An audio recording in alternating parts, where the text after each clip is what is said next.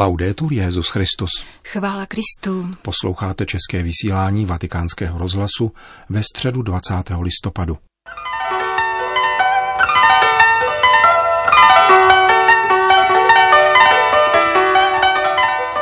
Papež na návštěvě Thajska.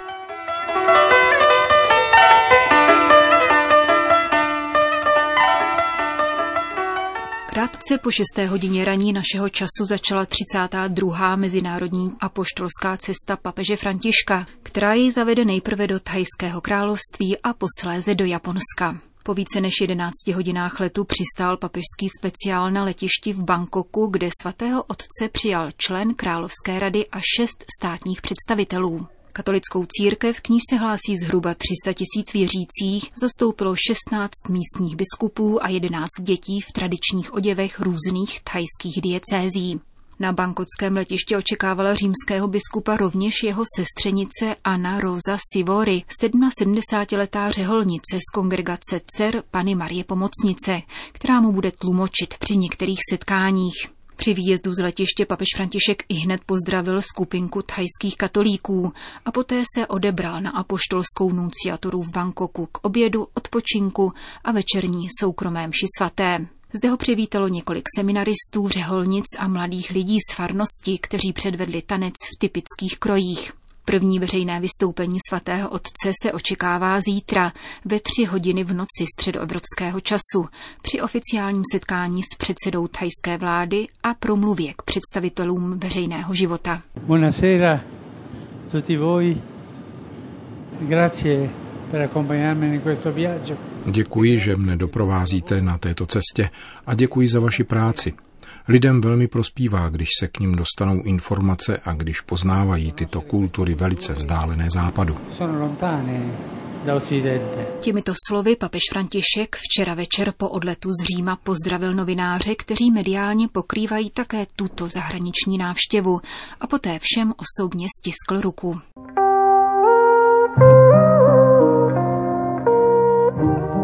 32. apoštolská cesta Františkova pontifikátu se uskutečňuje v roce 350. výročí založení apoštolského vikariátu v Siamu, kterým se datuje vznik thajské hierarchické církve. Ještě předtím, v polovině 16. století, do země přišli portugalští misionáři, po kterých následovali františkáni a jezuité. Ve většinově buddhistické zemi je křesťanství dosud považováno za cizí náboženství, vysvětluje apoštolský nuncius v Bangkoku monsignor Paul Chang In Nam. Z historických důvodů také část obyvatelstva vnímá katolickou církev jako komplice západu, který tuto část Ázie obsadil. Přínosu katolické církve ve školství si nicméně místní společnost vysoce cení. Více než 370 katolických škol navštěvuje půl milionu žáků a studentů. Máme také dobré vztahy s tajskou vládou, která svatého otce pozvala již před několika lety. Místní církev na různých úrovních rozvíjí dialog s buddhisty. V loni došlo k výměně delegací mezi svatým stolcem a buddhistickou hierarchií. Delegace buddhistických mnichů z Bangkokského královského chrámu Wat Pho předala papeži v Římě překlad starobilého buddhistického spisu a svatý stolec odpověděl vysláním delegace Papežské rady pro mezináboženský dialog. Svatý otec navštíví rovněž nejvyššího buddhistického patriarchu a toto gesto jistě napomůže dalšímu posílení bratrských vztahů mezi buddhisty a katolíky. Také vztahy s královskou rodinou a především s králem jsou na velmi dobré úrovni, doplňuje koordinátor papežské návštěvy v Thajsku a zastupující sekretář tamní biskupské konference, monsignor Enriu Visánu Tania Anan.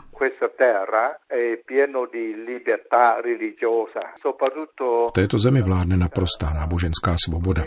V thajské ústavě není ukotveno žádné státní náboženství a proto se všechna náboženská vyznání těší úctě a toleranci. Papežovu návštěvu schválil král, premiér i celá vláda, nemluvě o biskupské konferenci. Je důležité připomenout, že král Ráma V., nekatolík a nekřesťan v roce 1897 navštívil papeže Lva 13. Soužití a spolupráce buddhistů s katolíky jsou bezproblémové. V pátek se papež František setká s kněžími, řeholníky a řeholnicemi i biskupy Thajska a jiných azijských zemí. Co si od tohoto setkání slibují? Stejně jako v jiných zemích v porovnání s minulostí nepřibývají duchovní povolání. Je ale velice zajímavé, že v různých seminářích máme mladé kněze, ale také řeholníky a řeholnice, kteří chtějí být misionáři. Existují zde místní misionářské společnosti složené z tajských misionářů. Myslím, že papežovo setkání s těmito lidmi bude velmi významné právě pro nová povolání. Thajským katolíkům v současnosti slouží zhruba 700 místních kněží, kdežto počet zahraničních misionářů postupně klesá. Dnes je jich asi stovka, potvrzuje jeden z nich, otec Bruno Sopelsa. V zemi, která je z 96% buddhistická a kde na druhém místě stojí muslimové, jsme skutečně nepatrná menšina. Na katolickou církev se ovšem hledí se sympatiemi, protože se ujímá nejchudších a potřebných lidí a slouží zejména v oblastech, kde veřejná zpráva a vláda zasahuje jen s námahou. Mám na mysli chudinské čtvrti na periferiích velkoměst, včetně Bangkoku, anebo naše působení na severu země mezi horskými kmeny, kde jsou problémy s drogami a alkoholem. Popisuje italský kněz. Před více než půl stoletím se do Thajska vydala rovněž sestřenice papeže Františka z matčiny strany, sestra Anna Rosa Sivori. Tato saleziánka pracuje v ženské škole Matky Boží, jedné z pěti, které dcery Pany Marie Pomocnice v Thajsku provozují. Vatikánskému rozhlasu prozradila, o čem si s papežem povídá po telefonu. Ptá se mě, jak probíhá život v Tajsku. Nemluvíme o ničem zvláštním, ale o běžných věcech mezi dvěma lidmi, kteří spolu hovoří po dlouhé době. Naposled jsem se s ním viděla v březnu minulého roku. Pravidelně si ale netelefonujeme. Když mu potřebuji něco sdělit, napíši dopis a předám jej prostřednictvím nunciatury. Argentinská řeholnice podotýká, že Thajci se na papeže těší. Všichni ho chtějí vidět. Váží si jeho blízkosti lidem, jednoduchosti a důslednosti, protože žije podle toho, co učí. A to, jak žije, je vidět, tedy v prostotě a střídmosti. Lidé si toho cení a říkají, že je jako jeden z nich, a to včetně buddhistů. Mnozí buddhisté prohlašují, že papeže rádi poslouchají, protože mluví jasně, jednoduše, tak, aby všichni rozuměli. Skutečně to tak vnímají. Teď mají všichni Pope Fever, jak to nazývají, jsou rozrušení, protože chtějí papeže vidět, přijet za ním do Bangkoku. Říká sestřenice papeže Františka, která ji doprovází během jeho thajského pobytu.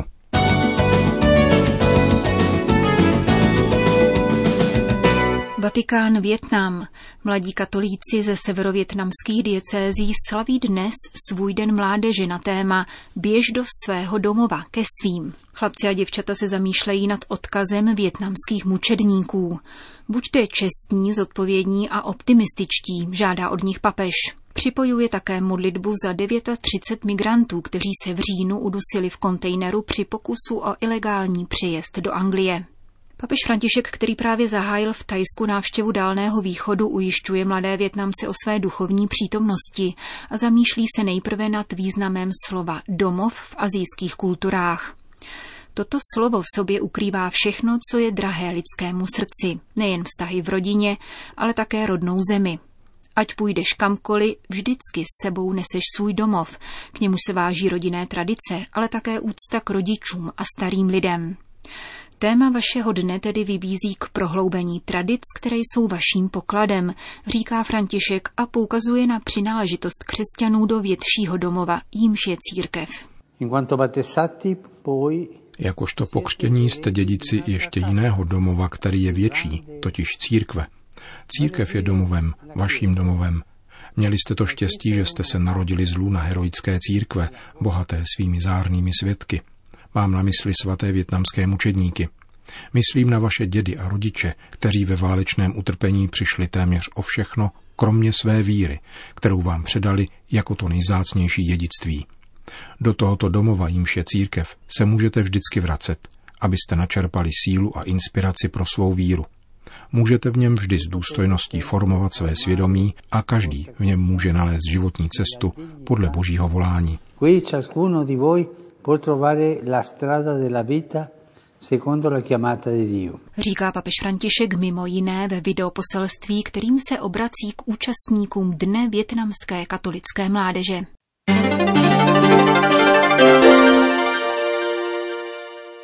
Budoucnost církevního školství po dořešení částečných restitucí církevního majetku je jednou z otázek, které zaměstnávají nejednoho rodiče. V České republice jsou totiž církevní školy dosud dotované státem a je zřejmé, že zrušení dotací by značně zúžilo jejich dostupnost.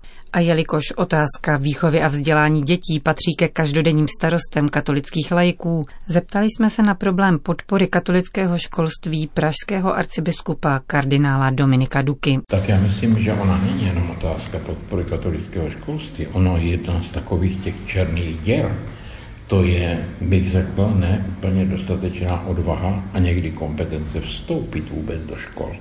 Protože bez katecheze, která je přítomná ve školách, která neoslovuje jenom žáky, ale do přítomnosti oslovuje i učitele, tak se nám nezmění prostředí a neodbouráme předsud. A tady bych řekl, má trochu nejtěžší situaci hlavní město, kde v Praze byla výuka náboženství ve školách zlikvidována prakticky mezi lety 53-56. Přesto mohu říci, že se jaksi určité kroky nám podařily. Ta otázka podpory církevního školství tady jako vzniká trošičku takový klamný obraz, protože ta částečná restituce, částečné odškodnění je vlastně míněno pro podporu nebo odstranění toho státního příspěvku z rozpočtu, což pokrývalo platy duchovních a zaměstnanců církve a částečně provoz. Čili my pro to vlastní církevní školství musíme hledat jiné zdroje. Ten hlavní zdroj je, že v té dohodě mezi církví a státem, protože do jisté míry můžeme s klidem tvrdit, že dvě třetiny církevního majetku zůstalo v rukou státu, i v tom konečném řešení získal stát více než církve, protože hodnota budov a bych řekl parcel v intravilánu, v těch centrech města, tam má větší význam než by řekl i tržní cena polílek a lesu a luk. Ale na druhé straně si myslím, že ta, taková ta určitá odvaha jít a hájit církevní školství, ta zde je. V západní Evropě bych řekl se zcela jistě zápasy s určitými bych řekl, revitalizovanými laicistickými modely, protože ta spravedlnost zde není. Například máme školu, která vychovává speciální sportovci, tak ať jsem nebo nejsem sportovec, tak na ní přispívám daňovým systémem. Čili tady by mělo být právo i těch jednotlivých náboženských skupin, aby nebyli takto diskriminováni. Ale myslím, že my jsme se skutečně dostali do té situace, nakonec to řekl i papež František, že liberální demokracie selhala a není schopna řešit tyto problémy, protože ona není ani liberální a pak není ani demokratickou. Protože podstata demokracie je způsob, jakým se lidé podílejí na řízení země. Takže ona, ty přidavné jména, jak říká papež, by se tam vůbec neměly dávat. Takže tak jako není křesťanská matematika, křesťanský český jazyk, tak není taky křesťanská ani liberální, ani socialistická demokracie. Demokracie je jedna. Zcela jistě, že určité skupiny v rámci demokracie vkládají do toho také i jisté doplňkové pohledy, které se mohou v čase měnit. Ale jestliže si uvědomíme, že doposud, jak si v Evropě to největší většinou jsou křesťané, a především teda katoličtí křesťané, no tak by také to znamenalo ze strany zprávy, aby byla zachována základní spravedlnost. Protože demokracie, která by existovala bez minimální spravedlnosti, nemůže být demokracií. Říká pro vatikánský rozhlas pražský arcibiskup kardinál Dominik Duka.